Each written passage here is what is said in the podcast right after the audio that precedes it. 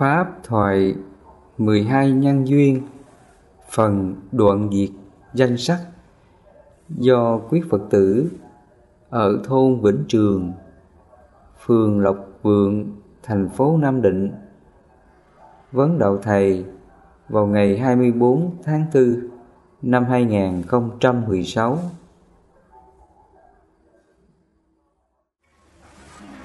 Chiều hôm nay chúng ta tiếp tục học về mười hai nhân duyên. Khi chúng ta học về mười hai nhân duyên á, mình giác ngộ thông suốt về lý duyên khởi và duyên diệt này, là chúng ta giác ngộ được bốn chân lý cứ điều đấy. Mình thông suốt về khổ tập diệt đạo. Như vậy rằng là mười hai nhân duyên á, chỉ cho chúng ta nhìn ra sự thật khổ, nguyên nhân của khổ và cái phương pháp để mình diệt khổ. Nếu vì vô minh á, mình không thấy được bốn sự thật khổ, nguyên nhân của khổ, diệt khổ và con đường đưa đến diệt khổ. Mình không hiểu rõ ra bốn sự thật chân lý này, là Đức Phật nói chúng ta còn vô minh. Đức Phật đã xác định vô minh là gì? Vô minh chỉ cho là người này không biết đây là khổ, nguyên nhân của khổ, diệt khổ và con đường đưa đến diệt khổ. Đó là vô minh. Hoặc là Đức Phật Ngài có nói một thêm một cái nghĩa khác nữa, là liệt tuệ.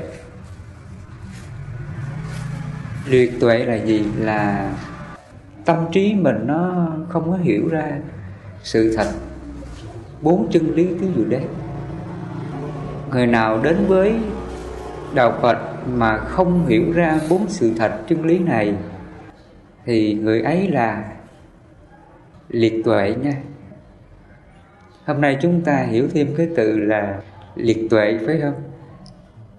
Liệt tuệ đây không phải là cái người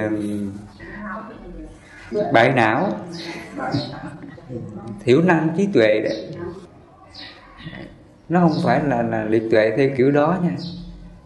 Mà trong cái nghĩa Đức Phật nói liệt tuệ chỉ cho là người ngu si, si mê tự thân nó, không hiểu được khổ, nguyên nhân của khổ, diệt khổ và con đường đưa đến diệt khổ, và gọi là liệt tuệ nha.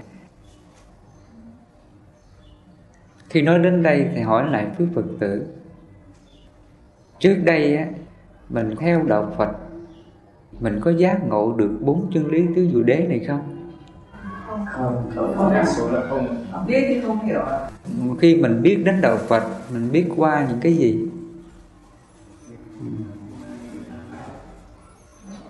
Là cúng, phải không? Hầu hết là cầu an, cầu siêu. Nghe nói Đức Phật Ngài từ bi đó, Ngài rủ lòng thương xót, ai đến quỳ xuống Ngài á, lại Ngài đó, xin Ngài thì Ngài gia hộ cho. Hầu hết là chúng ta biết đạo Phật là như vậy, phải không? Nhưng mà thực chất rằng là chúng ta chưa giác ngộ được đạo Phật. Mình đến với đạo Phật mà không hiểu, giác ngộ được bốn chân lý tứ diệu đế và mười hai nhân duyên này, là chúng ta chưa giác ngộ được đạo Phật. Mình chưa hiểu được đạo Phật. Đạo Phật là đạo giác ngộ, đạo trí tuệ nha. Khi mình giác ngộ được bốn sự thật chân lý này, mình hiểu được khổ, nguyên nhân của khổ, diệt khổ và con đường đưa đến diệt khổ, thì mình thấy rõ được nơi đi đến hạnh phúc, nơi không còn đau khổ. Khi mình thấy được sự thật như vậy, mình còn nương tựa vào ai để mình cầu xin gia hộ cho mình không? Hết rồi. Đức Phật Ngài đã chỉ cho mình quá rõ. Nếu mình hành những điều ác, Ba hành động thanh khẩu ý á, mình hành động tham sân si mạng nghi á, thì chính cái nghiệp xấu đó tự nó làm cho mình khổ. Chính cái tâm bất thiện mới đem đến cái sự khổ cho ta.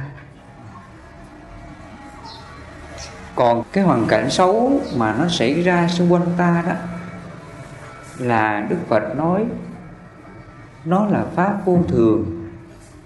Khi đủ duyên thì nó hợp, hết duyên thì tự nó tan. Nó không có tự ngã, nó không có thường còn thường hằng, nó luôn thay đổi. Nếu mà chúng ta chấp ngã vào nó, mình mong muốn nó, thì chính cái tâm đó là làm cho chúng ta khổ. Khi chúng ta hiểu ra sự thật này, thì từ nay khái niệm về nhân quả khổ đến với ta đó, thì nó nó bình đẳng hết. Mình luôn sống đạo đức với nó, mình luôn kham nhẫn vượt qua nó.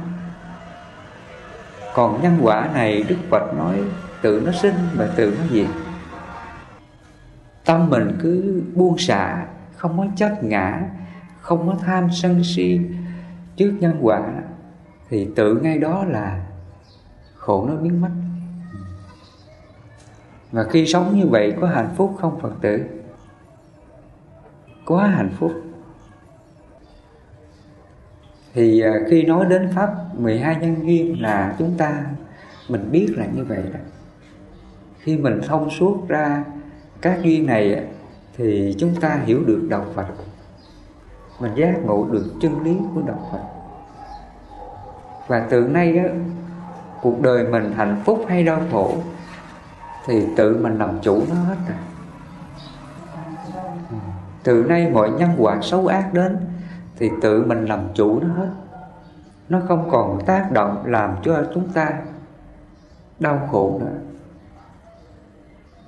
Trước đây do chúng ta chưa giác ngộ được mười hai nhân duyên, mình chưa hiểu được tứ diệu đế của Phật, mỗi khi nhân quả xấu đến trong lòng ta sao quý Phật tử?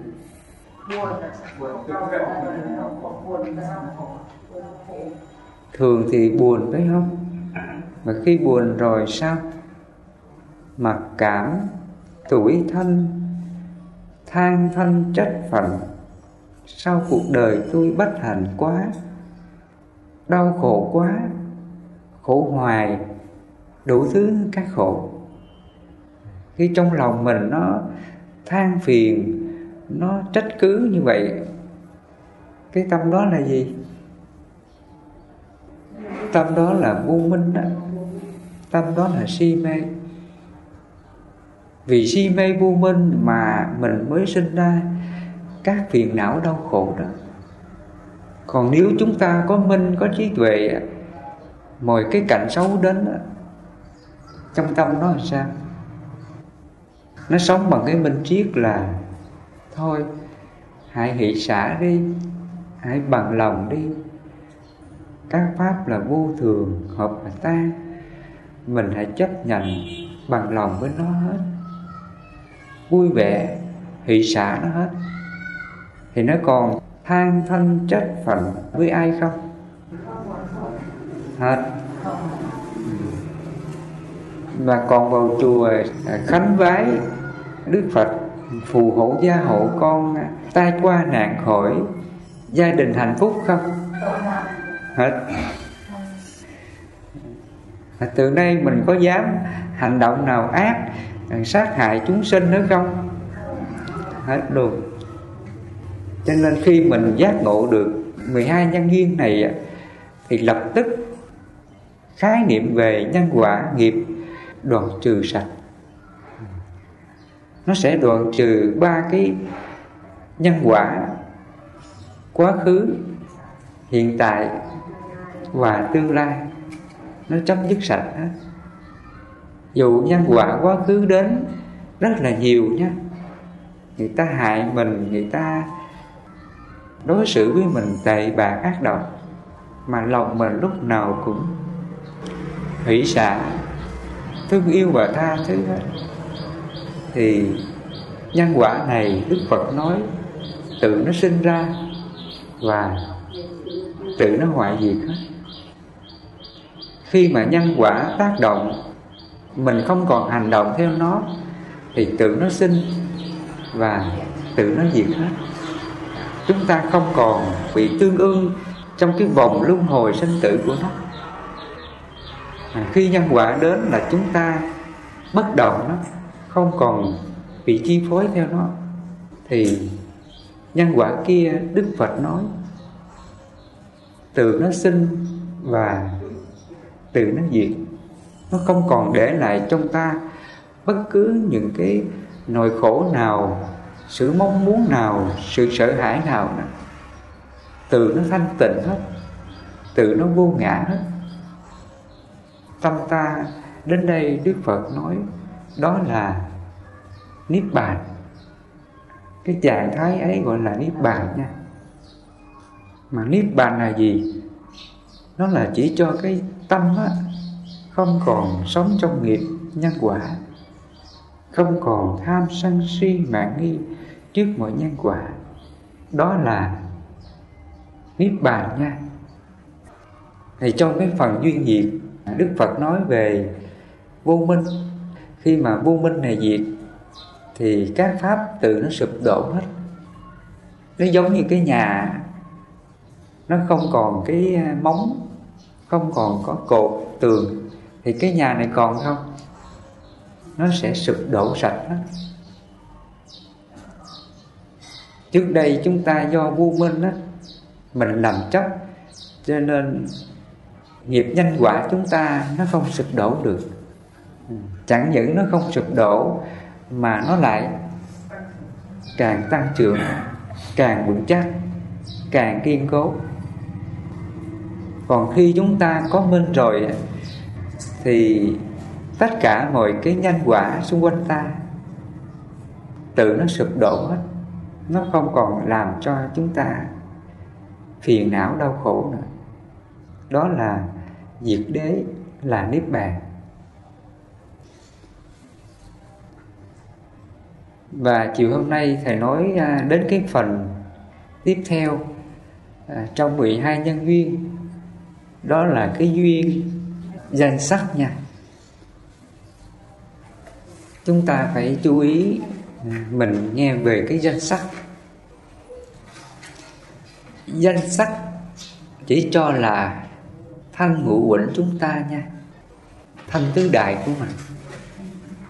Danh á, nó thuộc về là tâm thức, mà trong kinh Đức Phật gọi là thọ, tưởng, tư, xúc và tác ý. Nó thuộc về là nội tâm của chúng ta. Cái phần danh là thuộc về nội tâm của chúng ta. Còn sắc á, chỉ cho là sáu căn nha, mắt, tai, mũi, miệng, thân ý. Đó là sắc. Khi con người sinh ra đời, nó hoàn thiện về danh sắc là nó có cái thân ngũ uẩn này: sắc, thọ, tưởng, hành, thức. Khi mà một thai nhi á, mới bắt đầu tượng hình á, thì nó có cái gì trước? Nó có cái danh trước.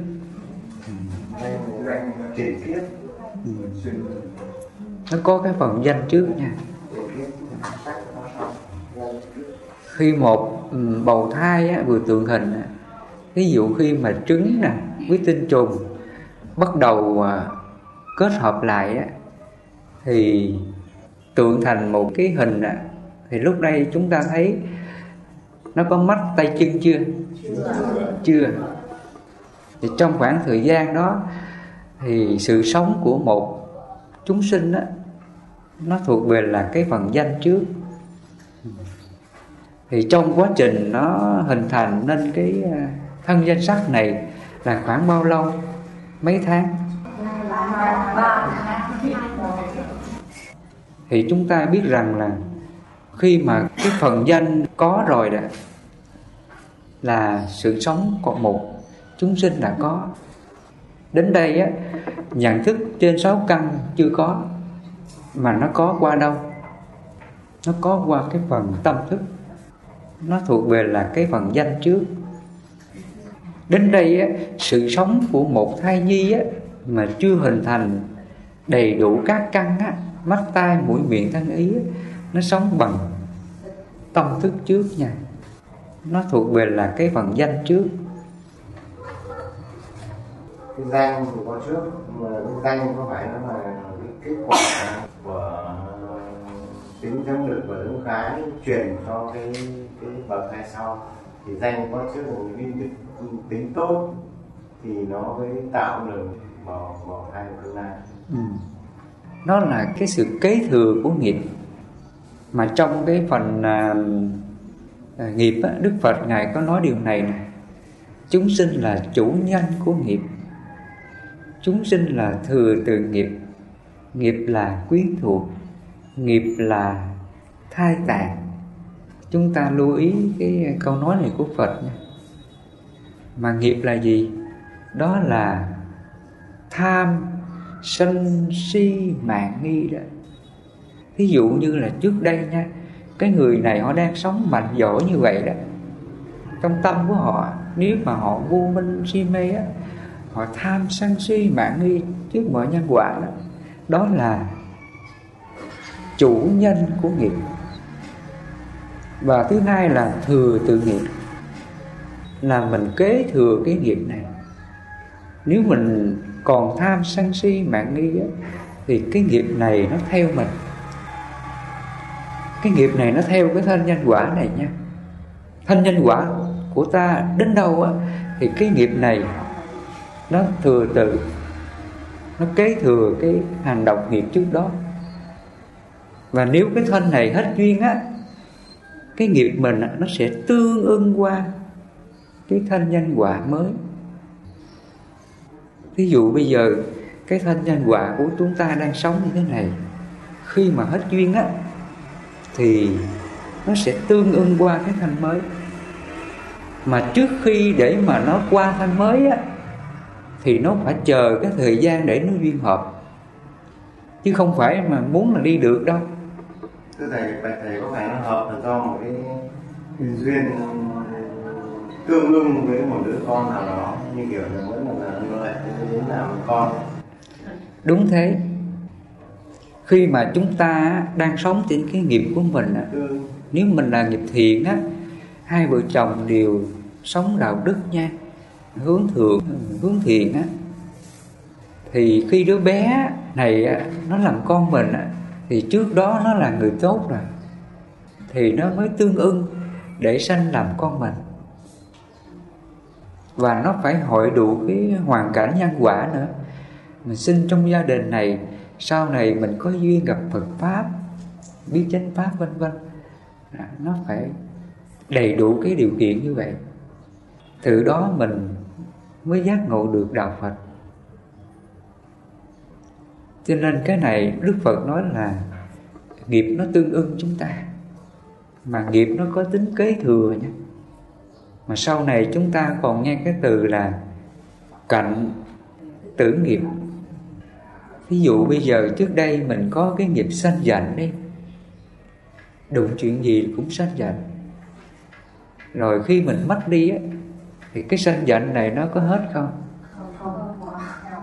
Cái từ đường nghiệp này á, nó sẽ tương ưng qua cái thân nhân quả mới để mà nó thừa tự cái nghiệp đó. Và người này tiếp tục sống trên thế giới là Atula. Thế giới Atula là gì? Chỉ cho là những người sanh giận, cọc cành, mặt mày thì xấu xí. Thế giới Atula là chỉ cho những người sanh giận, cọc cành, xấu xí. Như vậy rằng là nghiệp nó có tính kế thừa. Hầu hết là chúng sinh đó, sinh ra từ nghiệp, sống trong nghiệp và chết vì nghiệp. Và các nghiệp này được vận hành, được tạo tác, được duyên hợp đó, bởi do vô minh. bởi do tà kiến tham sân si tạo nên cái vòng luân hồi sinh tử bất tận, không có điểm dừng. Cái mắt xích á, cái mắt xích mà tạo nên thế giới duyên hợp á, luân hồi sinh tử á, là do vô minh. Chính vô minh khiến chúng sinh mới hành động ba hành động thân khẩu ý á. Mình hành động tham sân si mạng nghi á. Từ đó nhân quả này nó cứ duyên hợp mãi, và chúng ta cứ tái sinh mãi, không có dừng lại. Cho nên hồi sáng Thầy có nói đến cái đoạn mà Đức Phật nói rằng là ta đã tìm ra người làm nên cái ngôi nhà này, cái ngôi nhà sinh tử này. Ý nghĩa Đức Phật nói cái người làm lên cái ngôi nhà sinh tử này, đó chính là vô minh của ta. Chính vì cái vô minh này mà ta lầm chấp, ta tạo tác, và ta cứ trôi lăn trong biển nghiệp sinh tử mãi. Và khi Ngài chứng được trí tuệ tâm minh á, Ngài thấy rằng là chính ta là người tạo ra cái mắt xích luân hồi đó, là người tạo ra cái ngôi nhà sinh tử này. Và khi Ngài biết được như vậy, Ngài có dám để cái vô minh này tạo tác nữa không? Không còn nữa. Đến đây là Ngài ra lệnh liền, gọi là như lý tác ý. Ngài nói rằng là thôi, ta biết rồi, từ nay ta không còn hành động theo ngươi nữa, không có tham sân si, ta hỷ xả, ta vô ngã, ta không chấp nó. Thì hành còn không? Đến đây là hành diệt liền. Cho nên Đức Phật Ngài thấy được cái bản chất thật nghiệp lực nhân quả của mình bắt nguồn từ vô minh si mê, tạo nên các thế giới luân hồi sinh tử cho ta. Ngài thấy được cái mắt xích, cái nơi mà tạo nên cái sự luân hồi sinh tử của mình. Thì như vậy rằng là trong cái phần danh sách nãy giờ Thầy nói, khi mà chúng ta mới bắt đầu có sự sống thành một con người mới, thì cái phần danh có trước. Khi mà trong bầu thai một đứa bé bắt đầu tượng hình là sự sống, nghiệp lực tham sân si bắt đầu đã hình thành, mà nó sống bằng cái tâm thức, bằng tưởng thức. Nó thuộc về là cái phần danh trước. Ví dụ khi mà chúng ta nằm ngủ ở chiêm bao đó, mình có sự sống không? Quý Phật tử vẫn có chứ.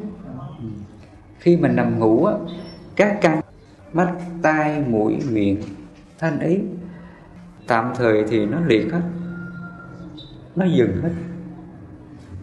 Thì lúc đó chúng ta sống bằng cái gì? Bằng tưởng thức đó. Mà tưởng thức này nó sống trên các hành nghiệp tham sân si trước đây của nó nè. Cho nên chúng ta thấy những cái cảnh chim bao đó, cảnh này cảnh kia đó, đó là các hành nghiệp tương ứng đó. Nhưng mà nó có làm chủ được không? Không có làm chủ được. Trừ khi mà chúng ta sống bình thường như thế này nè, mình có ý thức, suy tư, mình có chánh kiến, mình biết làm chủ các hành động của mình. Ví dụ khi người ta đến, người ta nói xấu mình, thì nó hiểu ngay đó là nhân quả của mình. Thôi mình hãy xả đi, tha thứ đi. Đó là do ý thức mình nó làm chủ, phải không? Nhưng trong giác ngộ của mình, khi người ta đến chửi mình, thì mình có tác ý như vậy được không? Người ta rượt, người ta đánh mình, thì lúc này sao?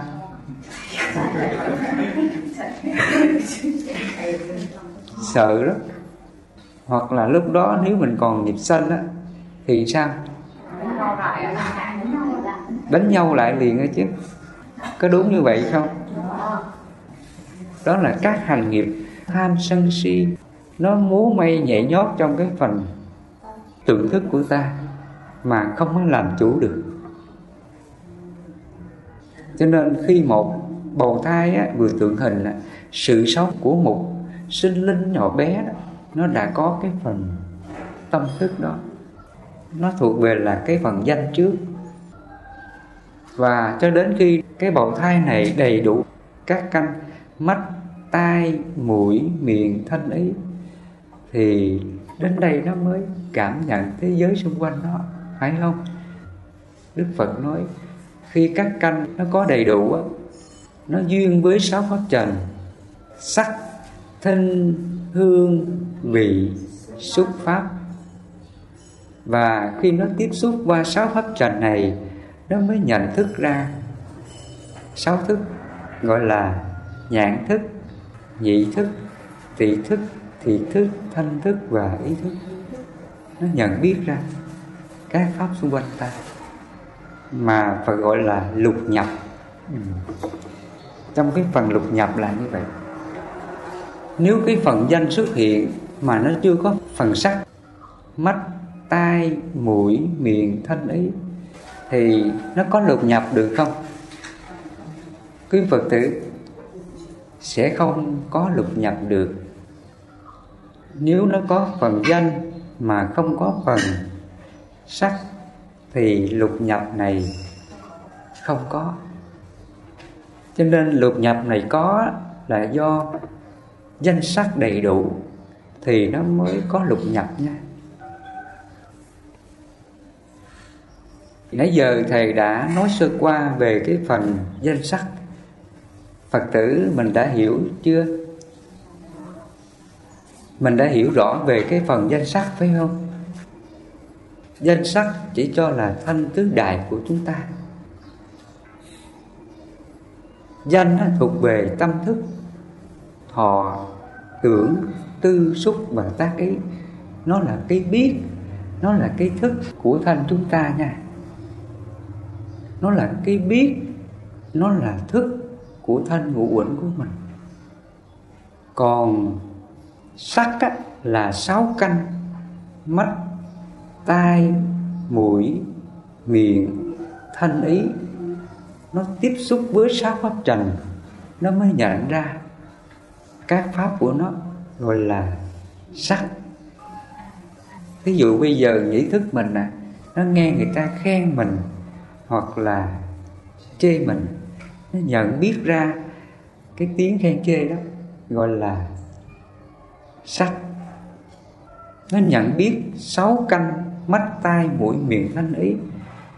Nó nhận biết các pháp xung quanh đó, đó là sắc nha. Ví dụ mũi chúng ta ngửi mùi thơm, mùi thối, mình nhận biết nó ra, gọi là sắc. Hoặc là miệng mình ăn uống, mình biết ngon dở, cảm giác cái mùi vị của nó, gọi là sắc. Còn cái phần danh là gì? Là chúng ta tưởng tượng ra cái mùi vị của nó. Ví dụ như là hôm nay mình ăn cái món này, mình thấy nó ngon phải không? Bây giờ qua ngày mai á, mình không ăn đến nó nữa, thì cái gì mình cảm nhận nó? Đó là tưởng. Nó thuộc về cái gì? Danh, đúng rồi. Nó thuộc về danh á. Ngày hôm qua là chúng ta ăn cái món gì ngon và hôm nay nó không còn, thì mình ngồi mình nhớ lại cái món ăn đó. Nó cảm nhận thức ăn đó qua thọ, tưởng, tư, xúc và tác ý. Cái đó gọi là danh nha. Còn khi mà chúng ta ăn á, tiếp xúc trực tiếp trên cái lưỡi mình, mình cảm giác mùi vị nó, cái đó gọi là sắc. Hoặc là ngày hôm qua đó, nhĩ thức mình nghe người ta khen mình hoặc chê mình. Khi tai mình nó đang nghe người ta nói khen mình hoặc chê mình, nó nhận biết trực tiếp trên cái phần nhĩ căn, mình nhận biết ra cái âm thanh đó, gọi là sắc nha, gọi là nhĩ thức á. Và qua ngày hôm sau mình không còn nghe cái người này khen hoặc chê mình nữa, mà trong cái tưởng mình nó nhớ lại cái cảnh đó, nó nhớ lại cái hình sắc của người đó, mập ốm như thế nào, âm thanh như thế nào, hành động như thế nào. Cái gì nó biết đó là danh nha, mà trong kinh Phật gọi là thọ, tưởng, tư, xúc và tác ấy. Nó cảm nhận trên cái phần tâm thức ấy. Tư, tư là mình suy tư đó. Tư chẳng qua nó là tầm tứ, đang biết về cái vấn đề đó. Ví dụ bây giờ trong tưởng thức mình á, nó nhớ lại cái người kia có những cái hành động như thế này như thế kia, thì tự nó nhận biết ra cái hành động ấy, gọi là tư. Tư là cái đó. Tư xúc, xúc là gì? Là mình mình cảm nhận ra cái cái mùi vị, cái món ăn nó ngày qua mình ăn, hoặc là mình cảm xúc ra cái hành động người ta chửi mình, giận mình, ngày qua nó nhận biết ra cái đó, gọi là xúc. Xúc trong tưởng ấy. Thì nói về tưởng nó có sáu pháp tưởng đó: sắc tưởng, thinh tưởng, hương tưởng, vị tưởng, xúc tưởng và pháp tưởng. Nói về xúc thì nó có hai phần: xúc trên sáu căn, mắt, tai, mũi, miệng, thanh ý, gọi là sáu xúc xứ. Thứ hai là xúc trên tưởng của chúng ta. Ví dụ bây giờ mình không có món ăn đó, mình ngồi mình tưởng ra, nó có xúc không? Có xúc liền chứ. Ví dụ bây giờ mình ngồi mình tưởng ra mình ăn me đi, thì nó có xúc không? Thầy, như qua cái tưởng này con thấy ngày xưa con bộ đội người có cô gái cứ kích thích con, thì sau này giờ con cũng thỉnh thoảng mơ đến con nhớ ai họ từ ngày xưa trẻ trẻ tình tình đầu đấy.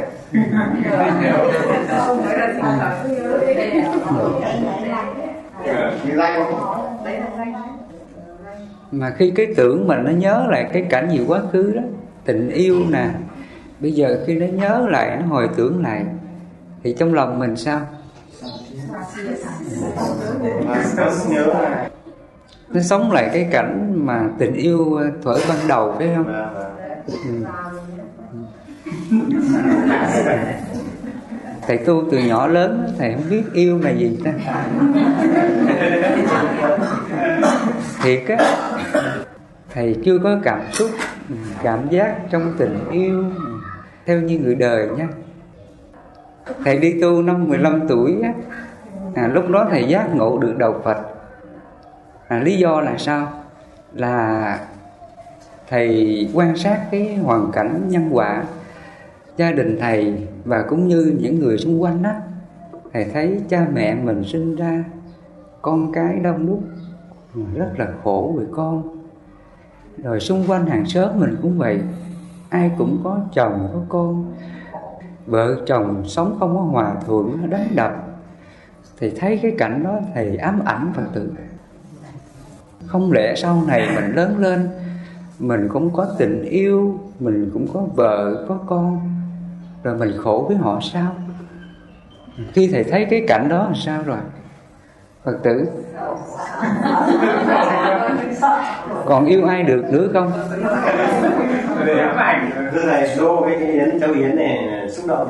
Lúc đó là thầy nhìn cái đó là nó ám ảnh Phật tử, cho nên thầy bi quan lắm. Không lẽ sau này mình lớn lên mình cũng vậy sao? Mình cũng giống như mọi người sao? Rồi cũng có vợ có con, vợ chồng sống không có hòa thuận, chửi mắng nhau, đánh đập nhau, la suốt ngày. Còn các con thì khóc la.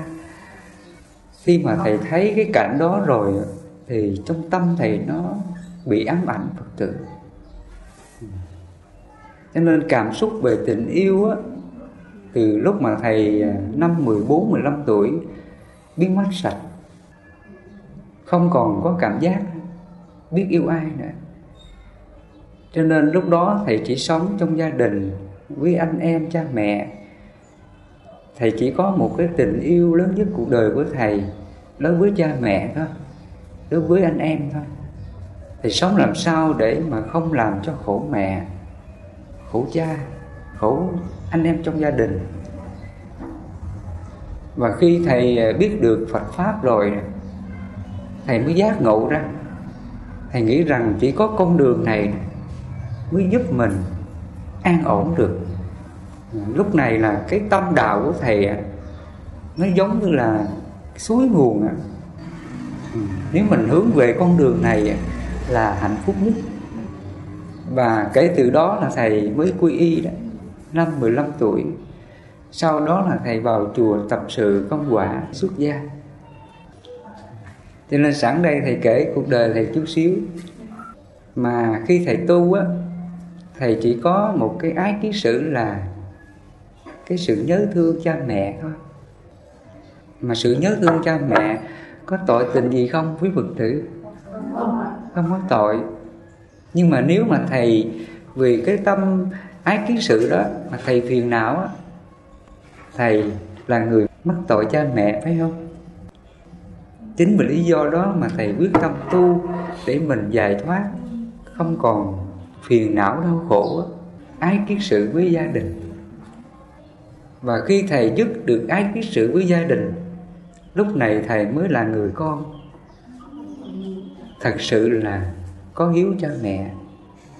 Còn trước kia dù thầy có thương mẹ, thương cha, có giúp đỡ, đỡ đành bao nhiêu những cái điều khó nhọc, dù mình có nuôi cha mẹ mình bằng những cái điều gì cao đẹp trên cuộc đời này, mà tự thân mình á, không giải quyết được phiền não đau khổ á, thì mình chưa xứng đáng báo hiếu cha mẹ đâu.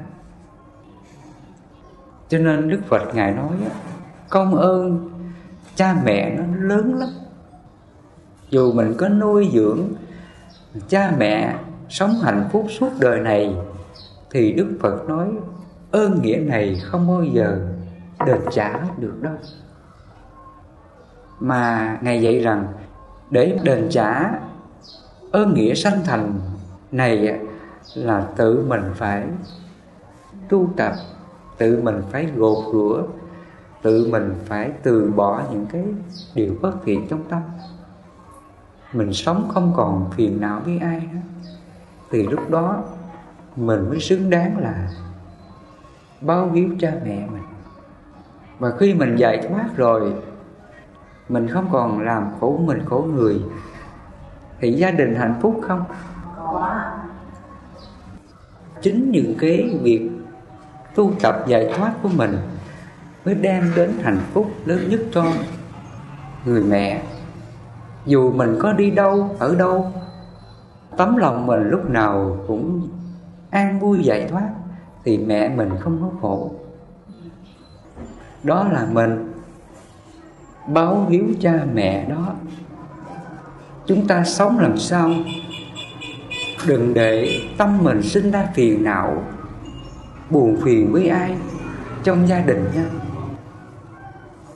Khi mình sống được như vậy, đó là hạnh phúc cho mình và hạnh phúc cho cha mẹ của ta.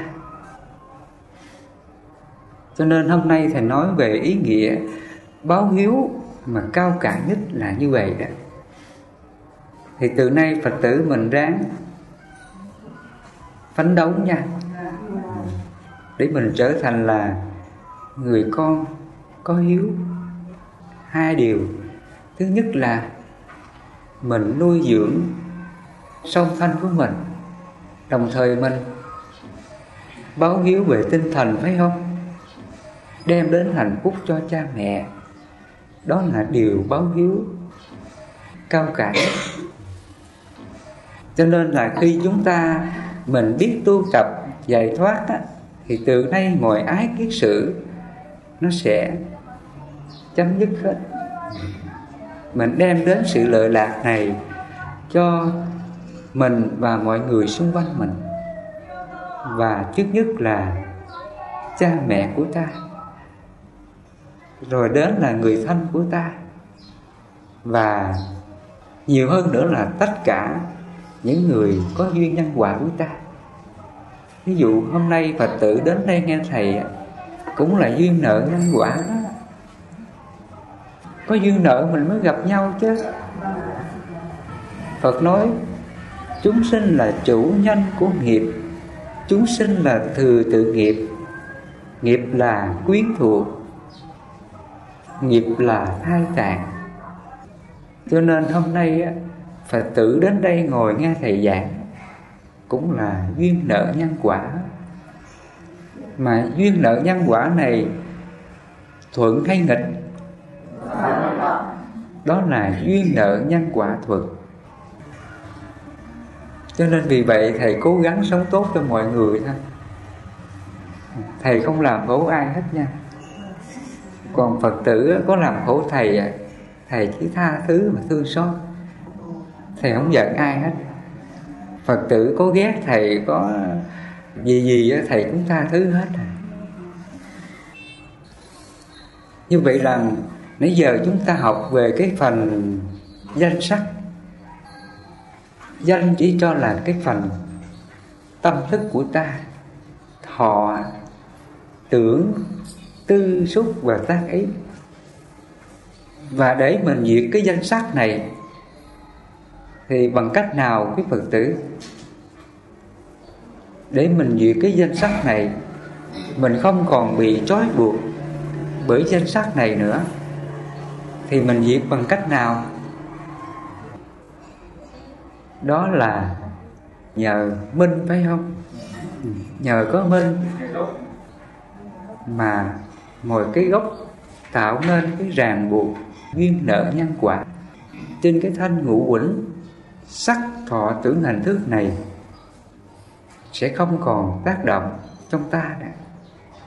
Ví dụ như là khi trong tưởng mình đi, nó nhớ những cái cảnh xấu gì trước đây đó, chúng ta thỉnh thoảng mình hồi tưởng lại những kỷ niệm xa xưa đó.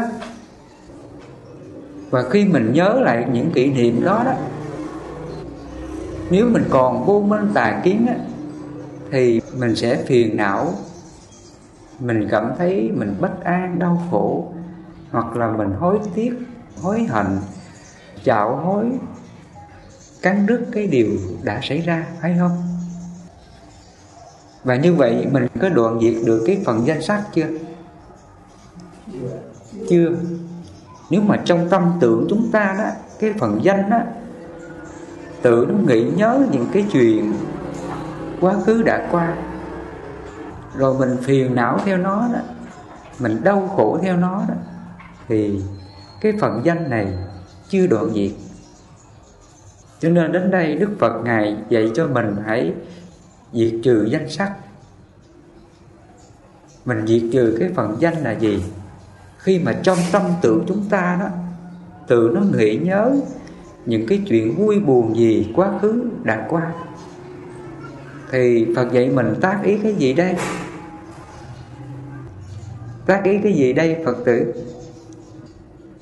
Ngài dạy mình tác ý là các pháp là vô thường nha. Để mình dứt trừ cái phần danh á,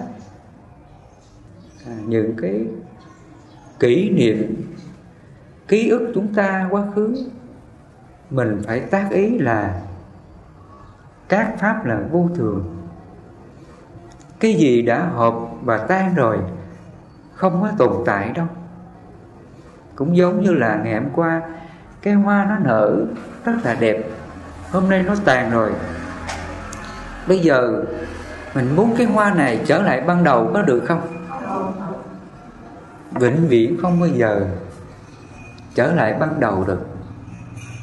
Cái gì nó đã qua thì Đức Phật nói tự nó sinh, tự nó diệt. Nó không còn để lại cái gì là ta là của ta, là tự ngã của ta. Nhưng con người vì vô minh tà kiến á, rồi mình cứ làm chấp vào những điều gì đã qua, rồi mình cứ mong cầu, mình sợ hãi nó, thì chính cái vô minh đó nó làm mình khổ. Cho nên chúng ta khổ về cái danh là như vậy đó. Có người bị khổ về danh là như thế. Còn bây giờ mình hiểu rõ rằng là tất cả mọi các hành nhân quả, những điều gì nó đã xảy ra là nó vô thường và hoại diệt. Thì đến đây Đức Phật Ngài mới dạy tác ý là không truy tìm quá khứ, không ước vọng tương lai. Quá khứ đã qua rồi, tương lai lại chưa đến. Chỉ có Pháp hiện tại, tuệ quán chính là đây. Bất động, chẳng lung lay, hãy thực hành như thế.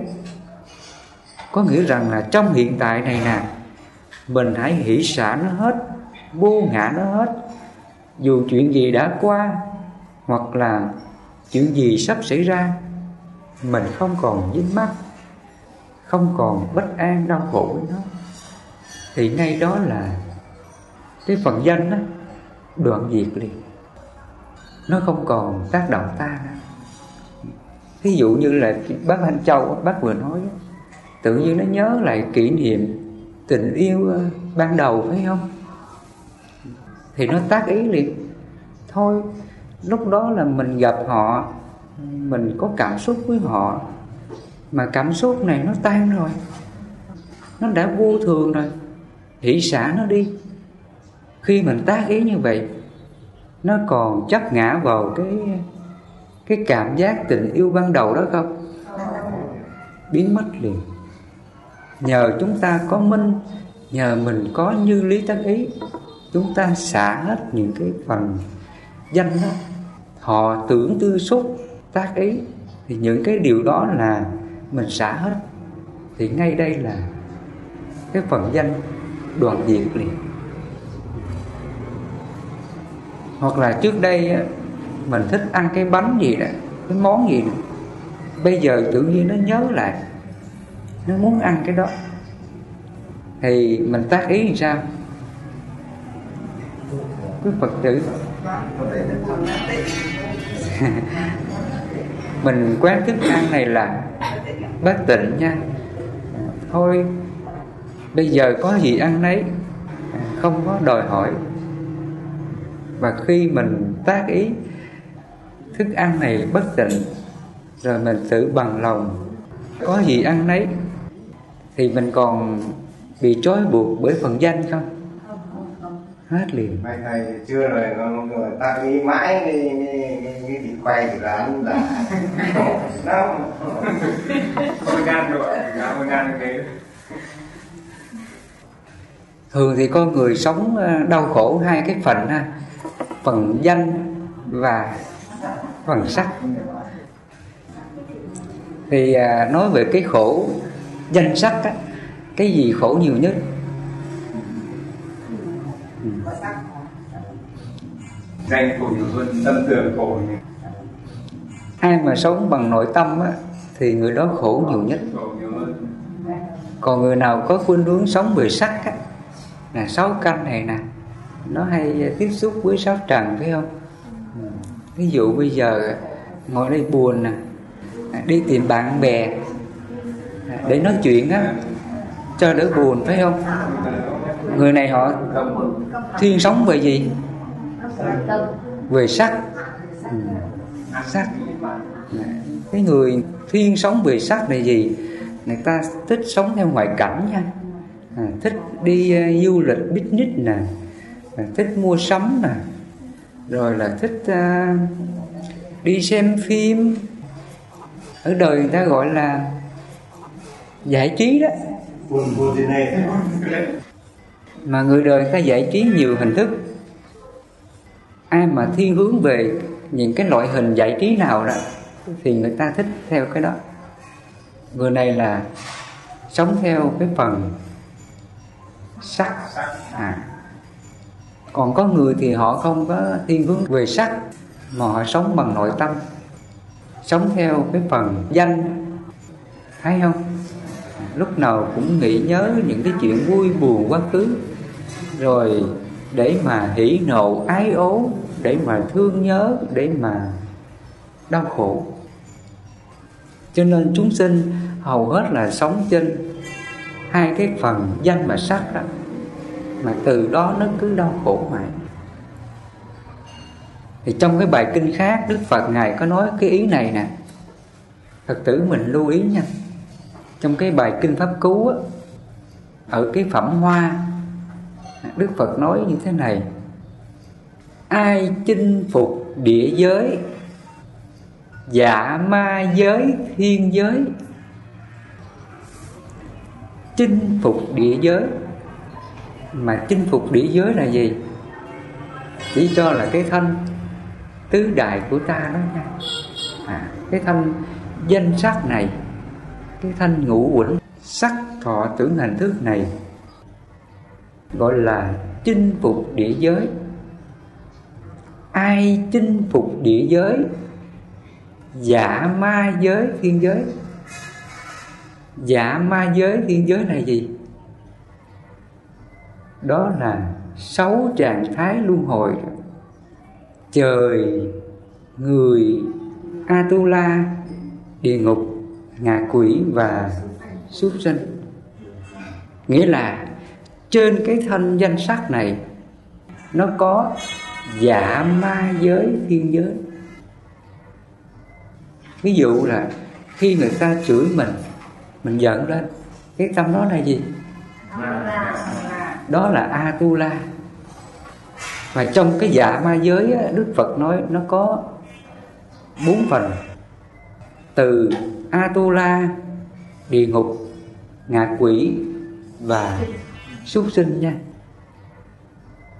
Dạ ma giới thì nó có bốn thế giới đó: Atula, địa ngục, ngạ quỷ và súc sinh. Còn thiên giới là gì? Trời người. Đức Phật thường đề cập đến trời người, loài trời và loài người. Những người có lương tâm lương tri á, người ta sống bằng những đạo đức, người ta hành trì những cái điều thiện điều lành, giữ gìn năm giới mười điều lành, cho nên người ta hưởng được các hạnh phúc của của cõi trời, gọi là thiên giới. Dạ ma giới, thiên giới thì dạ ma giới nãy giờ thầy nói gồm có Atula, địa ngục, ngạ quỷ và súc sinh. Còn thiên giới á, chỉ cho là nó gồm có ba cõi. Thứ nhất là dục giới, thứ hai là sắc giới, thứ ba là vô sắc giới. Nó đến thiên giới á, thì nó có ba cõi: dục giới, sắc giới và vô sắc giới. Dục giới là gì? Chỉ cho là cõi dục á. Chúng ta hưởng về dục, về sinh y đó, mình được đời sống hạnh phúc về sinh y vật chất, mình không có đau khổ về sinh y vật chất. Đó là dục giới. Nếu mình tham chấp vào các cõi dục này là chúng ta còn là dục giới nha. Để mình thoát được cái cõi dục giới này, mình sống bằng cái đức hạnh nào để mình không còn dục giới với Phật tử? Đúng rồi, mình thực hiện cái đức ly tham. Mà đức ly tham này nó thể hiện bằng cái đời sống là thiểu dục, tri túc, ít muốn biết đủ. Phật tử mình lưu ý cái phần này nha. Để mình thoát ra cảnh dục giới đó, Phật dạy mình sống cái đời sống là đức ly tham, sống đơn giản là thiểu dục, tri túc, ít muốn biết đủ. Dù cho mình có tiền bạc rất nhiều, dù mình hưởng cái đời sống phước hữu lậu này, mình đầy đủ vật chất tiền bạc, nhưng mình vẫn chấp nhận sống cái đời sống là tiểu dục tri túc nha. Chúng ta thấy trường hợp như Phật đó, sống để mình không còn kẹt vào cái dục giới. Ngài thực hiện cái hạnh là thiểu dục tri túc, ít muốn biết đủ. Ngài tự bằng lòng sống với hạnh như vậy. Đó là Ngài không còn dục giới nha. Thầy giảng về cái phần mà danh sắc, Phật tử mình đã hiểu rồi phải không? À, cái phần danh là chỉ cho là cái phần tâm thức, à, những kỷ niệm, ức niệm trong lòng chúng ta gọi là danh. Còn sắc là gì? Là mình tiếp xúc qua sáu căn: mắt, tai, mũi, miệng, thân ấy. Dù mình sống trên cái phần danh hoặc là cái phần sắc, mình luôn làm chủ nó bằng cái pháp như lý tác ý. Mọi nhân quả xấu nào đến, mình tác ý xả nó thì danh sắc sẽ đoạn diệt liền. Nó không còn làm cho chúng ta khổ nữa. Cho nên Đức Phật nói ai chinh phục địa giới, mình làm chủ được danh sắc, mình không còn phiền não trước danh sắc là chinh phục địa giới. Dạ ma giới, thiên giới chỉ cho trên cái phần danh sắc này nó có các thế giới luân hồi của nó: trời, người, Atula, địa ngục, ngạ quỷ và súc sanh. Do chúng ta có trí tuệ, mình nương vào các pháp hành của Phật, cho nên mọi nhân quả gì đến mình như lý tác ý, mình làm chủ nó hết. Mình không còn dao động, không còn phiền não, không còn sợ hãi và không còn tham sân si mạn nghi đối với các nhân quả ở đời, thì giả ma giới, thiên giới đoạn diệt sạch hết. Dù mình sống trong cảnh giới nào, như là mình được người ta thương mình, quý mình, mình cũng xả luôn. Thì đến đây là thiên giới dừng lại hết. Cho nên chúng ta nhớ để ý, khi Đức Phật Ngài tu hành giải thoát, tâm của Ngài rất an lạc nha. Ngài nói rằng là khi ta ly dục ly ác pháp, hỷ lạc xuất hiện nơi ta, nhưng nó không chi phối tâm ta. Phật tử mình lưu ý nghe câu nói này Phật dạy. Khi Đức Phật Ngài diệt trừ phiền não, tâm của Ngài không còn tham sân si mạn nghi, thì thân tâm của Ngài an lạc đó. Dù nó an lạc như vậy mà Ngài nói rằng nó không chi phối tâm của Ngài, nghĩa là Ngài không có chấp ngã đó, Ngài không có ỷ lại đó, Ngài không có kiêu mạn đó, mà Ngài biết rằng lạc thọ này là vô thường, đủ duyên hợp hết duyên tan. Do Ngài biết như vậy cho nên Ngài xả luôn. Ngài không còn dính mắc vào cái trạng thái an lạc của thân này, thì ngay đó là Ngài không còn sắc giới. Sắc giới là gì? Chỉ cho là những điều an lạc á, nó thuộc về là những hành động đạo đức, mình tu tập xả tâm á, ly dục ly ác pháp á, thì nó tạo ra cái thân tâm này an lạc lắm thật sự.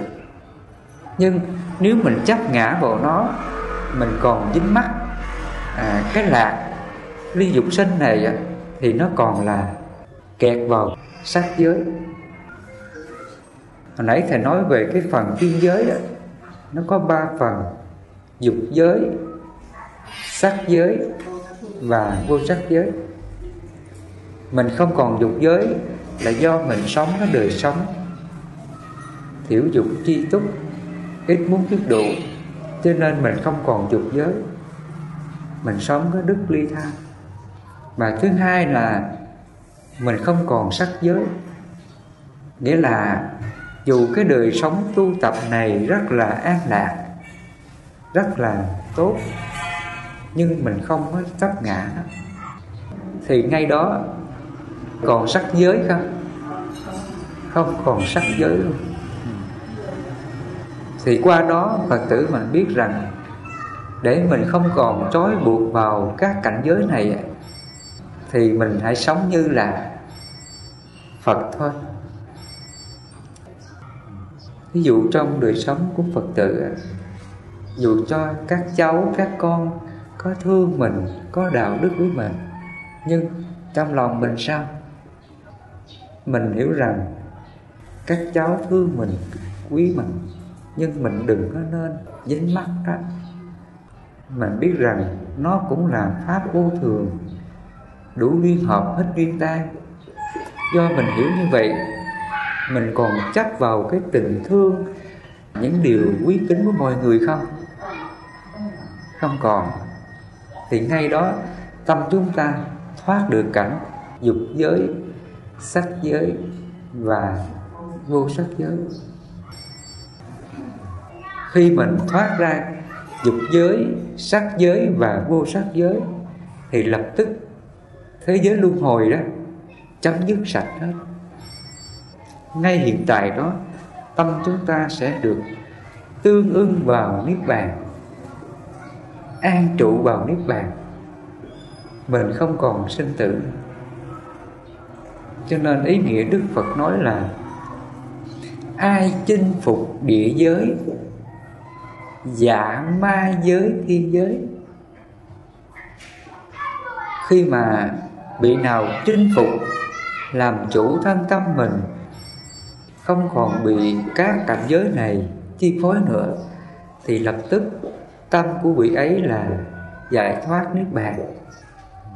Vị này thoát ra khỏi dục giới, sắc giới và vô sắc giới luôn. Cho nên khi nói về cái phần danh sắc, nó liên quan đến cái thân tứ đại, thân danh sắc, và nó liên quan đến các cảnh giới trời, người, Atula, địa ngục, ngạ quỷ và súc sinh. Trong tâm thức chúng ta, Thầy phải phân tích như vậy.